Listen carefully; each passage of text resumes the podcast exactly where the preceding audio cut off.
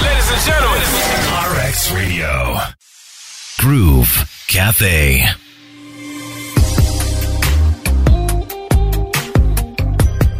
It is a Groove Cafe on RX Radio, and I am Krista, always looking forward to my conversations with guests who have so much to say. I don't even know what to ask the guest today because there's so many different interesting aspects to him.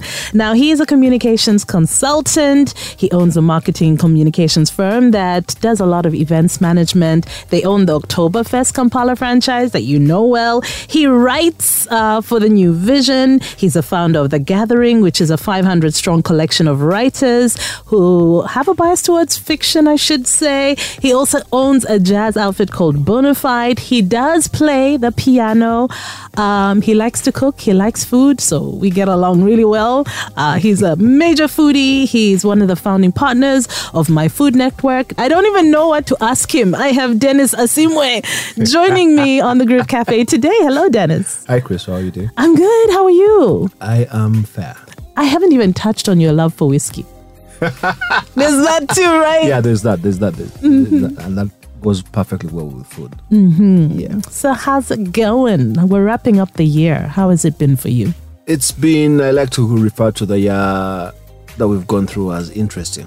because- Interesting. Yes. Interesting, good, interesting, bad. The Chinese have a hilarious saying that is often interpreted as a curse. They say, May you live in interesting times. Mm-hmm. We are living in interesting times. We truly are. Actually, I'll be honest. Interesting is a word that I, I pick on when I'm like, ha. I don't want to say anything bad. Yeah, yeah. So let me say, interesting. Yes, it- it- it- it's a year that uh, we will remember. Yes. we'll- Mm-hmm. Okay. like, Now went for- through that year and it was Okay. So there's so many different aspects to you, Dennis. Did you grow up here in Uganda? Let me start there. Yes, homegrown, homeschooled. Mm-hmm. Yeah, Okay. born and bred here. born and bred here. Where was school for you? Um, um Buganda Road and, Ki- and King's College, Bodo. Okay. Yeah. Mm-hmm. Oh, all through. And then Makere, yes. Oh my! So no, no stories, no drama in school.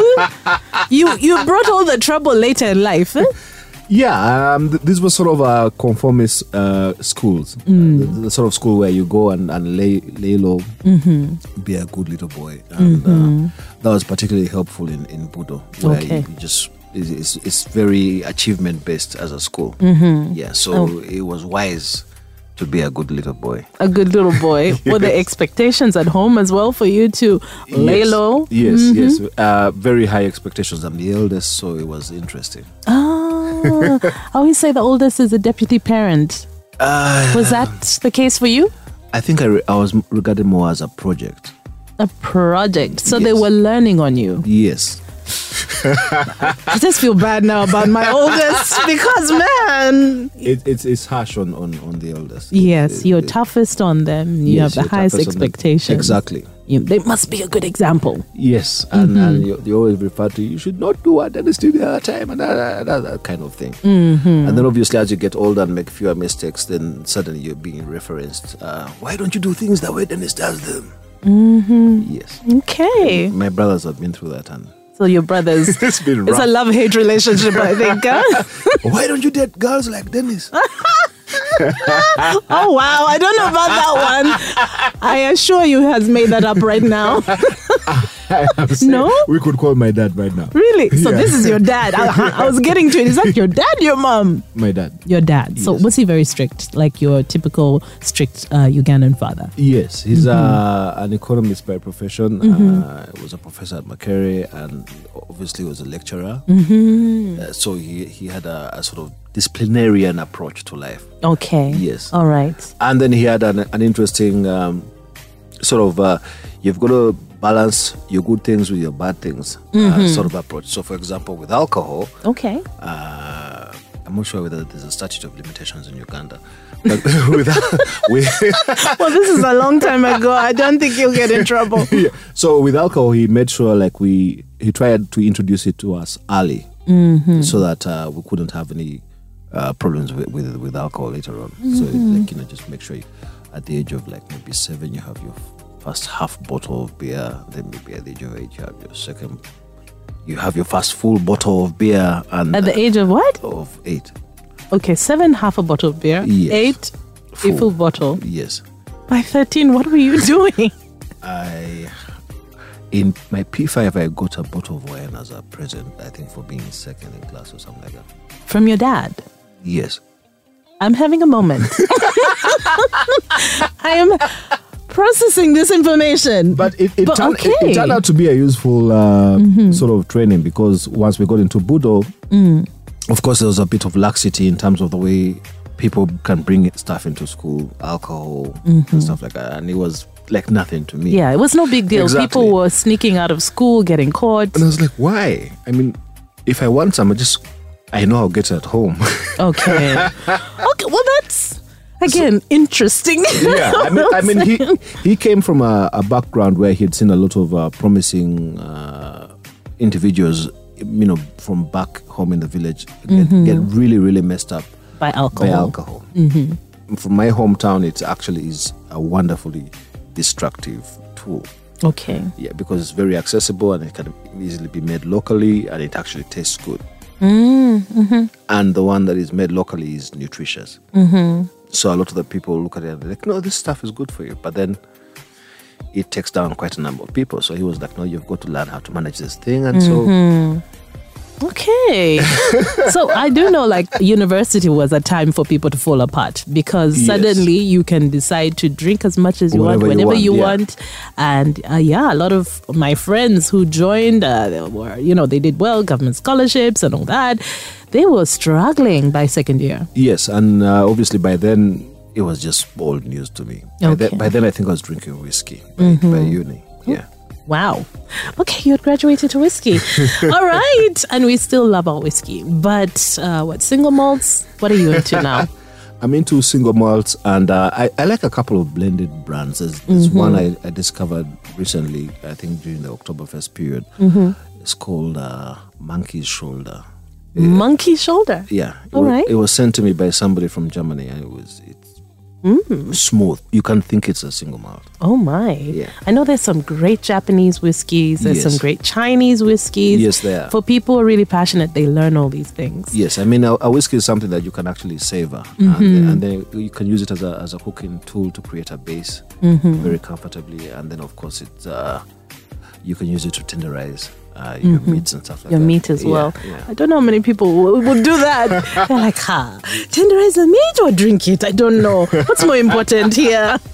It, it helps have the bottle in the kitchen because uh, you just drop it in as, as a moment of inspiration. Yes. And as you sip, as you cook, Mm-hmm. right? Yes. yes. that too.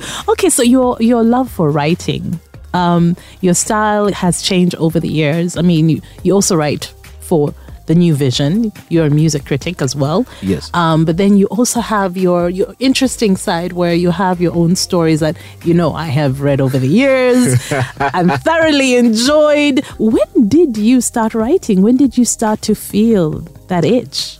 Um, I would say um, my education probably had a heavy uh, bias in that direction. We had some pretty good English teachers in uh, primary school. Okay. Um, So we're often asked to put down little stories and stuff like that. And then in Budo, of course, it was an area of excellence because this was one of like a really competitive school. So you always had to find your little niche, the thing that you do really well, because it was a kind of school where almost everybody has something that, that they excel at.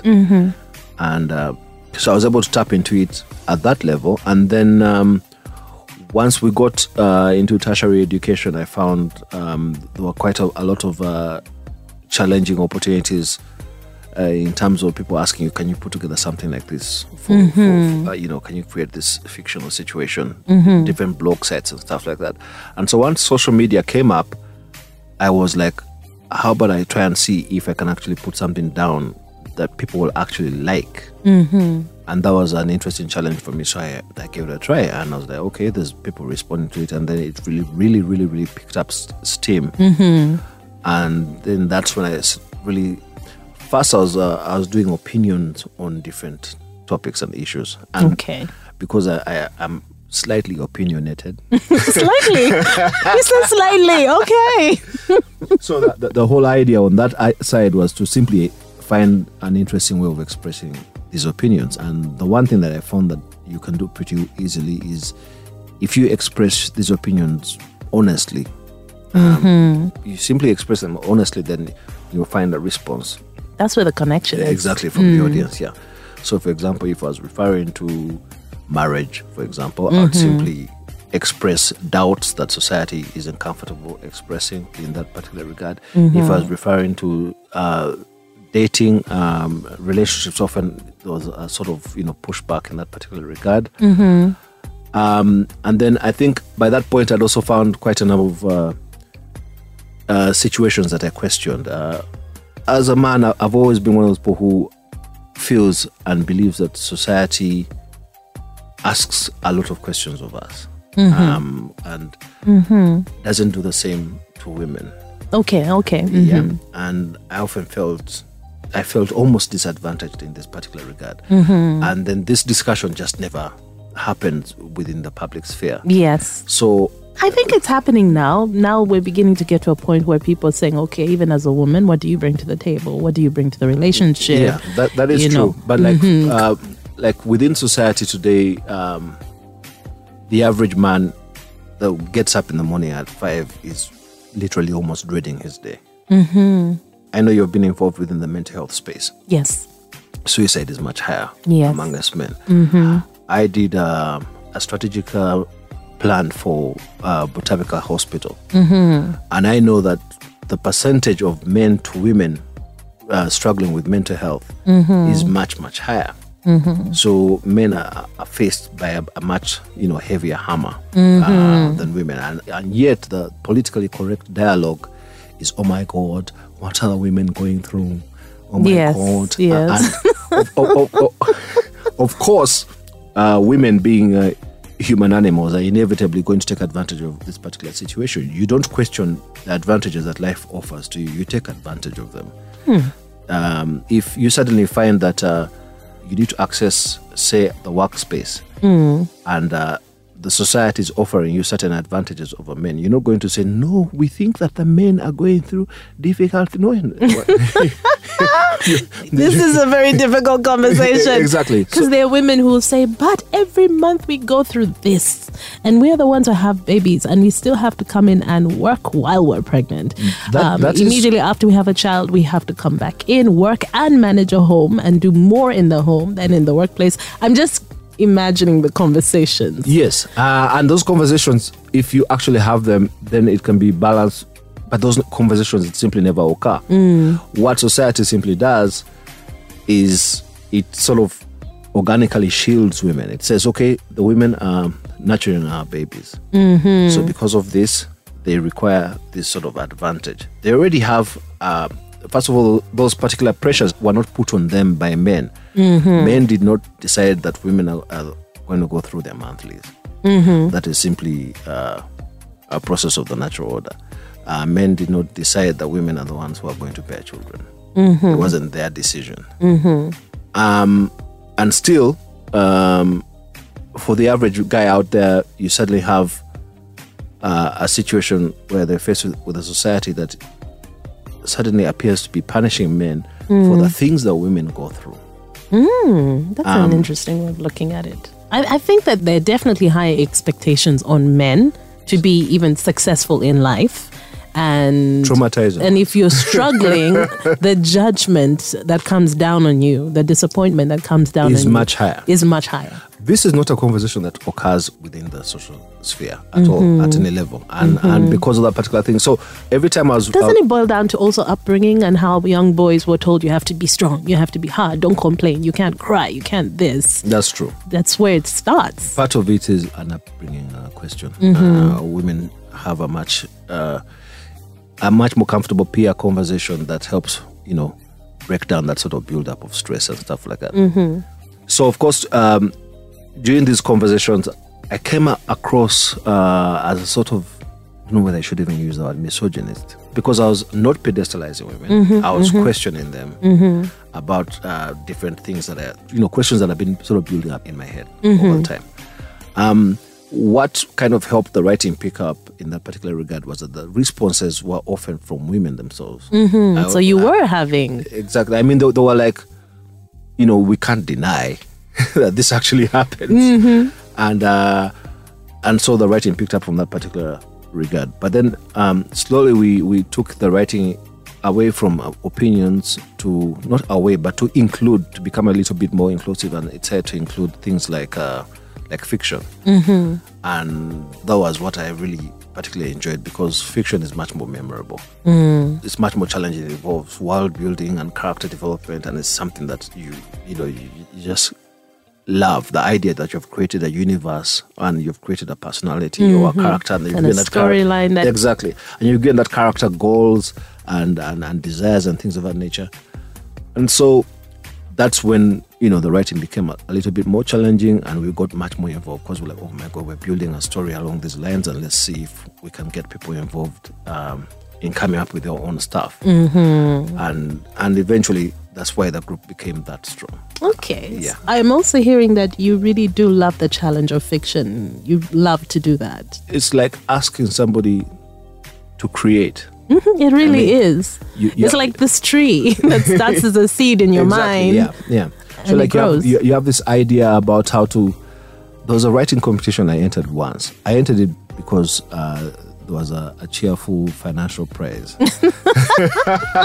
but the challenge was was fun because we were asked to write about um, love. Okay. so I took on the challenge because everyone didn't think I would take it on.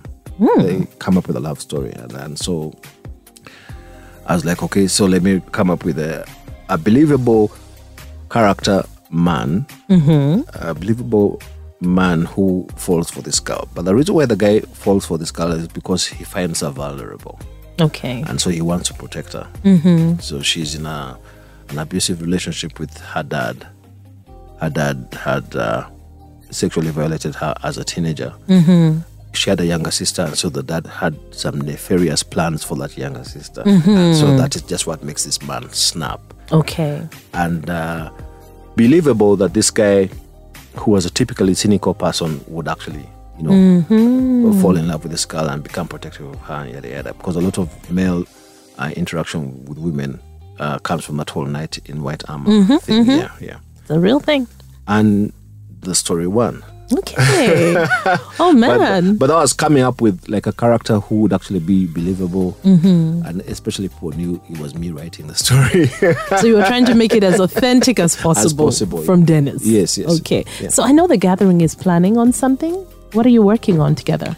we're doing an uh, we're preparing an anthology. We came up. Um, we've been doing a couple of stories over the the last five years, like story writing competitions. Okay. And okay.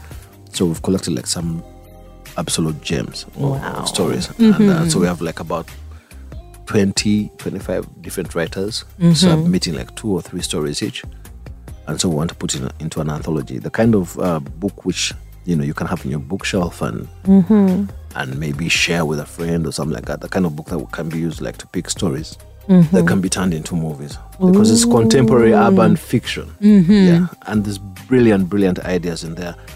A lot of the writers are not writers professionally.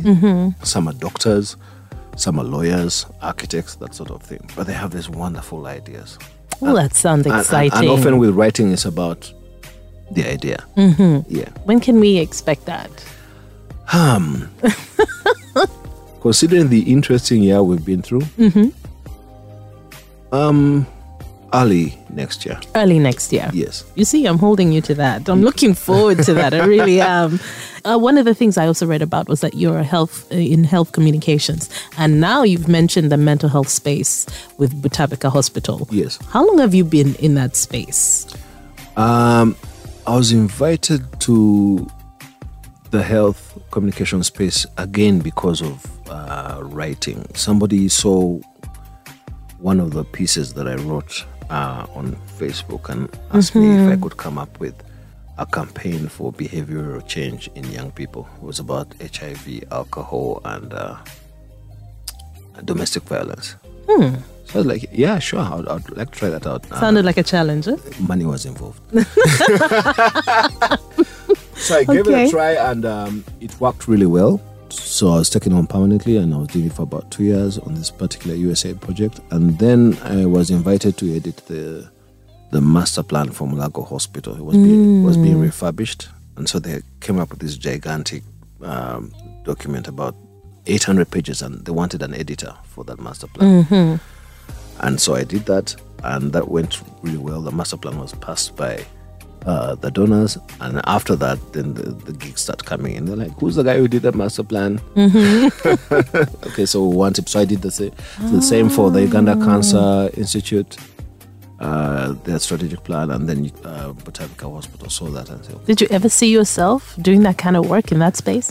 I wasn't surprised because uh, communication essentially covers the same objectives getting the message across, coming up with the message, interpreting the technicalities, and then getting it across to the target audience As clearly and as, uh, as Mm-hmm. and simply as possible. Um, so I wasn't surprised. Mm. And then I also write proposals for like business development. Like if we come up with a business idea and we want to bring on board sponsors for that particular proposal, I, write, Mm-hmm. I write the proposals. And so essentially, it felt like basically the same thing, coming up Okay. Mm-hmm. with something and communicating it to an audience. Yes. Okay. And then music. Music. Does this also take you back to your childhood? interestingly because um, I grew up in Makere and we lived next to a professor. Okay. I think a professor of technology. Mm-hmm. And he had a, an upright piano in his house. Okay. So he used to play the piano late in the night, like at about 11 or 12. And I could hear it uh, pretty clearly. Like the night is quiet and everything. And I could hear it pretty clearly. And I'd fall asleep that sort of music Oh. so I would say I actually got addicted to that sort of sound because I kept trying to find a place where I could pick up piano lessons and stuff like that, and it was really difficult as a kid. Mm-hmm. Uh, once you walk into the chapel, uh, St. Francis Chapel, and try and play the piano, everyone's like, you know, you're gonna spoil that. Get out." Yes. get off, get off, get off. So I get into Budo, and the school has like five pianos and an organ, and they're encouraging people to play. And I'm like, okay, this is it. anyway, so I started uh, playing in school, and in Budo, it was like a really powerful thing if you like a school organist or a school pianist because uh, you get all these, get an allowance as well. Oh. Yeah, and pocket money is everything in school, and and then you also you get you get all you know you get to miss out on on housework or on, on chores and stuff like that. Because you have to rehearse? Exactly. So it's really it, it was a, a, a conducive environment. So I picked it up really quickly. Um, it would be easy for me to say that I was like hardworking, and I, but that, that would be rubbish. I was just I was addicted. So I was like playing every day for like five years. Did you ever see yourself or think you would become like a professional musician or pianist? Not really. Um, I think the only time I actually thought about doing it was as we came into uh, our Essex vacation. I was like, you know what? I would like to find a gig where I can play. I would play. I was willing to play for free. I was. I was like the idea of playing with people listening to me just blew my mind. So I was like, I was willing to play for free. And so once we hit vacation, I, I went around looking for a place where I could play and I was lucky. I walked into Fang Fang restaurant at a time when they were looking for a pianist. So, so the lady says, "Yeah, you looking for a job?" I said, "Yes." So she said, "Play me something." So I, I was like, "Okay, I come up with something I can play for this this This Chinese lady. yeah." So I remember I, I played the theme music from uh, it's an old Coney movie. It's called Sheena, the Queen of the Jungle. Mm-hmm. That's a beautiful theme song. Okay. So I played that, and she was like, "Okay, you're hired. You start tomorrow." I was like, Was this Miss Fangman? "Fang me." Mm-hmm. So I was like, "Yippee!" And uh, she's like, "So we are paying you." I was like, "You pay me?" So not only do I get to play, but you're going to pay me? I was ready to play free. Wow. so This uh, was important to you. it was Do you still play on a regular basis? still play. Good. Um, if I get invited to a function, I just send over the invoice. The invoice gets approved, and I play. And you play. Yeah. All right. so it, it sort of took off from that, uh, from playing with uh, Fang Fang. After about a year, Sheraton headhunted me and, and took me up to play with them. And then it really blew up from there because that was like a really different level.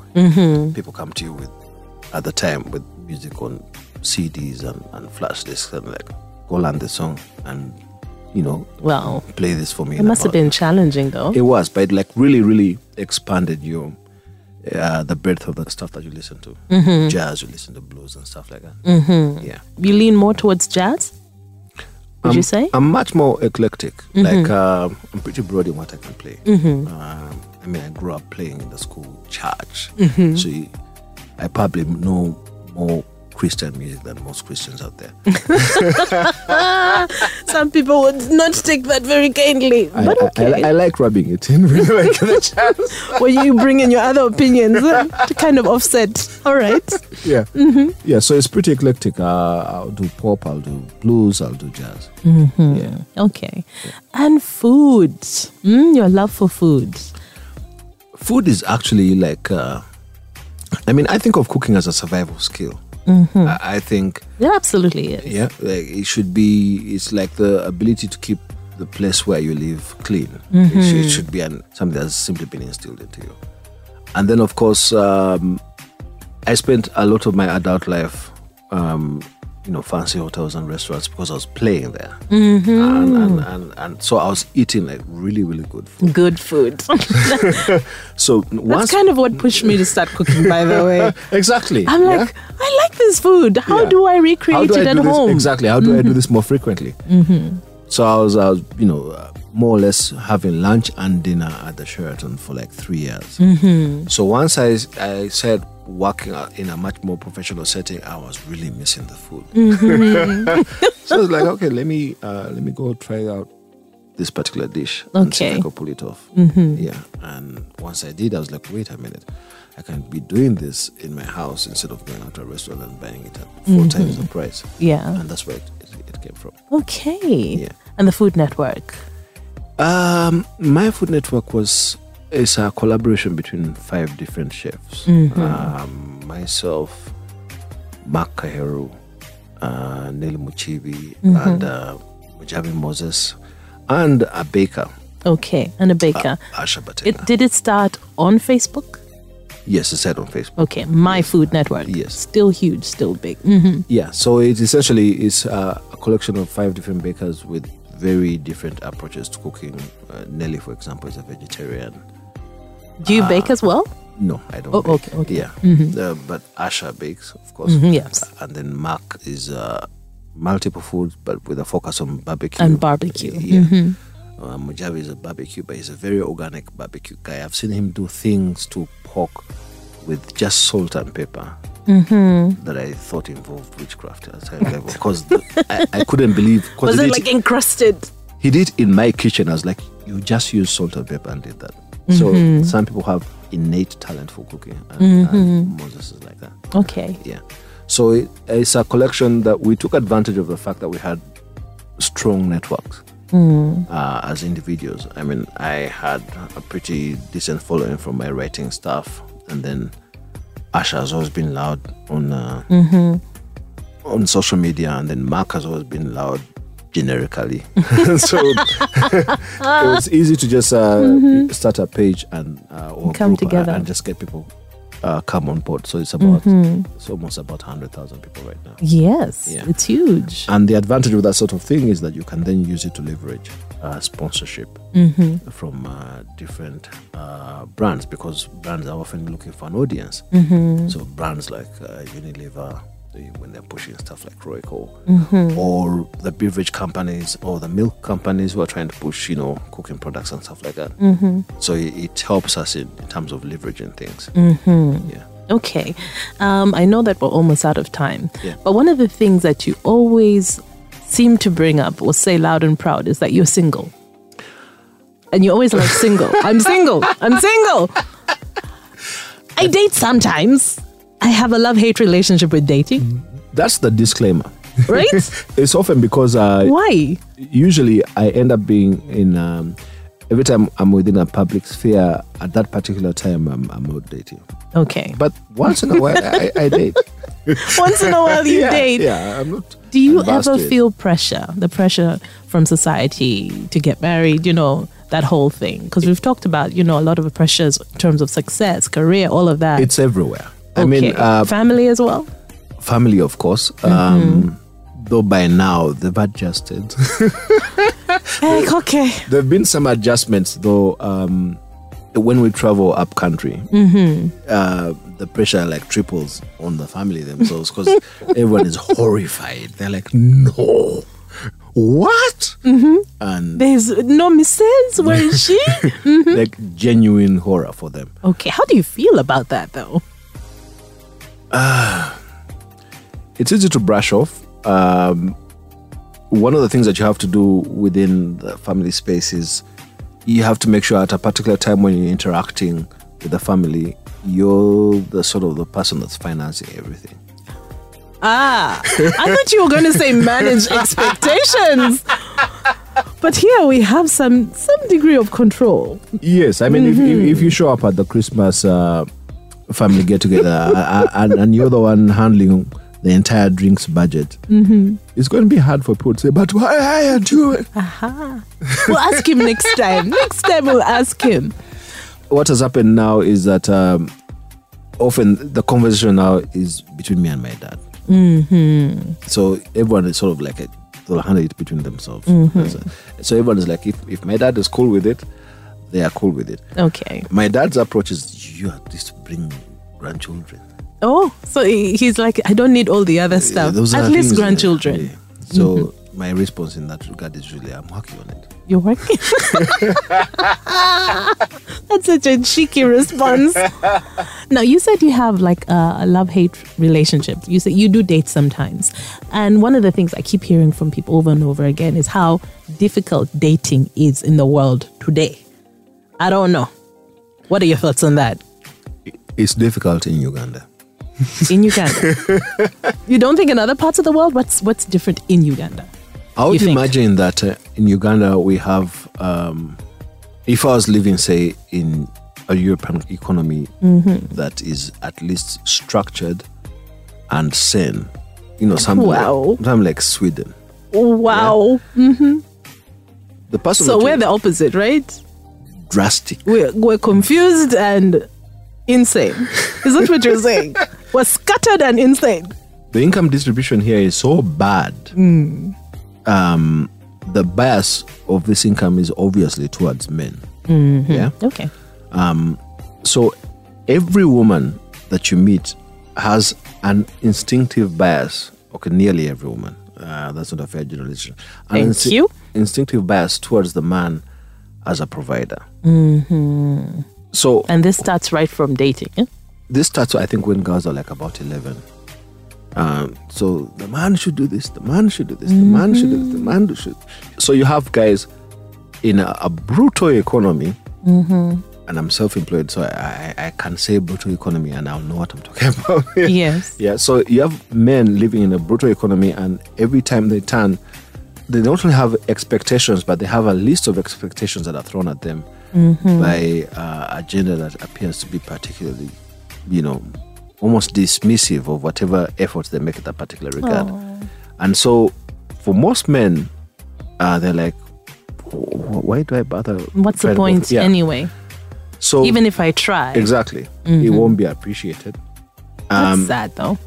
there's no rational standard against which uh, this entire process is executed. Um, if, for example, a guy is dating a girl Mm-hmm. and he maybe once a month takes her out to dinner, Mm-hmm. uh, there will be other, she'll have friends or peers in her circle uh, who get taken out four times Every a month. weekend. Mm-hmm. Yeah. Then there'll be the ones who are taken to islands four times a week. so, so the conversation is so it is such a, a confrontational conversation that you just don't want to bother getting involved in. Yeah. Yes. Mm-hmm. Yeah. And so a lot of men, uh, there's a colleague of yours that refers to it as the honeymoon period. Mm-hmm. So, so a lot of men right now simply get involved with women, swing through the honeymoon period, and then just get out. Okay. Wow. And then wait for the next one, and then go, and then go you to wonder another why one. you have so many disillusioned women who are just angry, angry. It's violent out there, and it's not about to change. Um, Anytime soon. No, not un- until we have like uh, a regulated sane economy. Mm-hmm. Yeah. I think you're being kind. but okay, we're out of time. Thank you so much for joining me. I hope I can have you back. There's It'd be fun, still a right? lot to cover. There's a lot to cover. Yeah, there was there was quite a bit. Okay. Yeah. End of year. Mm? Normally we have events and different things happening. Yes. Is My Food Network working on anything? I think um, my food network is going through the same sort of phase that everybody has been going through. So ev- everyone is simply uh, like breathing out a sigh of relief that they've managed to reach the end of the year.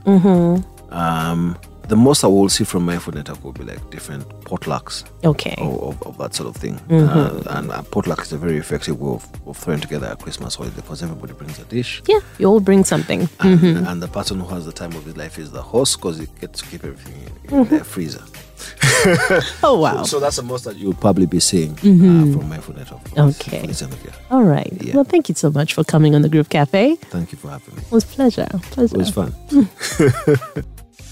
Groove Cafe.